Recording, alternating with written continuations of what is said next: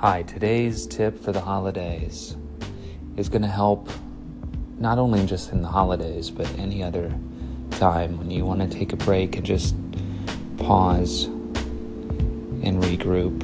And I like to call it HALT, and that stands for hungry, angry, lonely, and tired. And just surveying those items just to see if what your mood and what you're experiencing is tied to one of those before you make any moves or any decisions or any actions during the holidays around family or even not in a holiday situation, maybe it's at work. Just tune in to see if you are hungry, if you haven't eaten. That can affect your mood. I know it affects mine. If you're angry for whatever reason, maybe holding on to a resentment, maybe holding on to some thing that somebody did or said, lonely, maybe you've been by yourself or isolated in thought, and that can happen to me. I get isolated and separate myself. So feelings of loneliness can creep in. Or tired.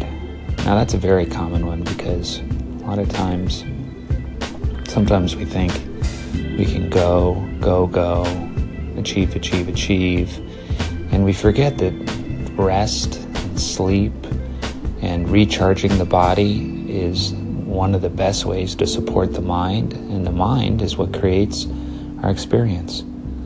So, so tune in just to see if you are hungry, angry, lonely, or tired.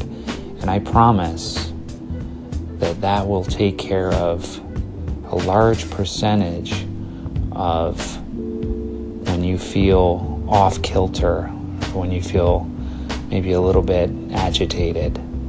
You can try to go into one of those categories and see if you can give it a little more attention. So that's today's tip for serenity and bringing meditation to life. Looking forward to connecting with you all. And until then, take care of yourself.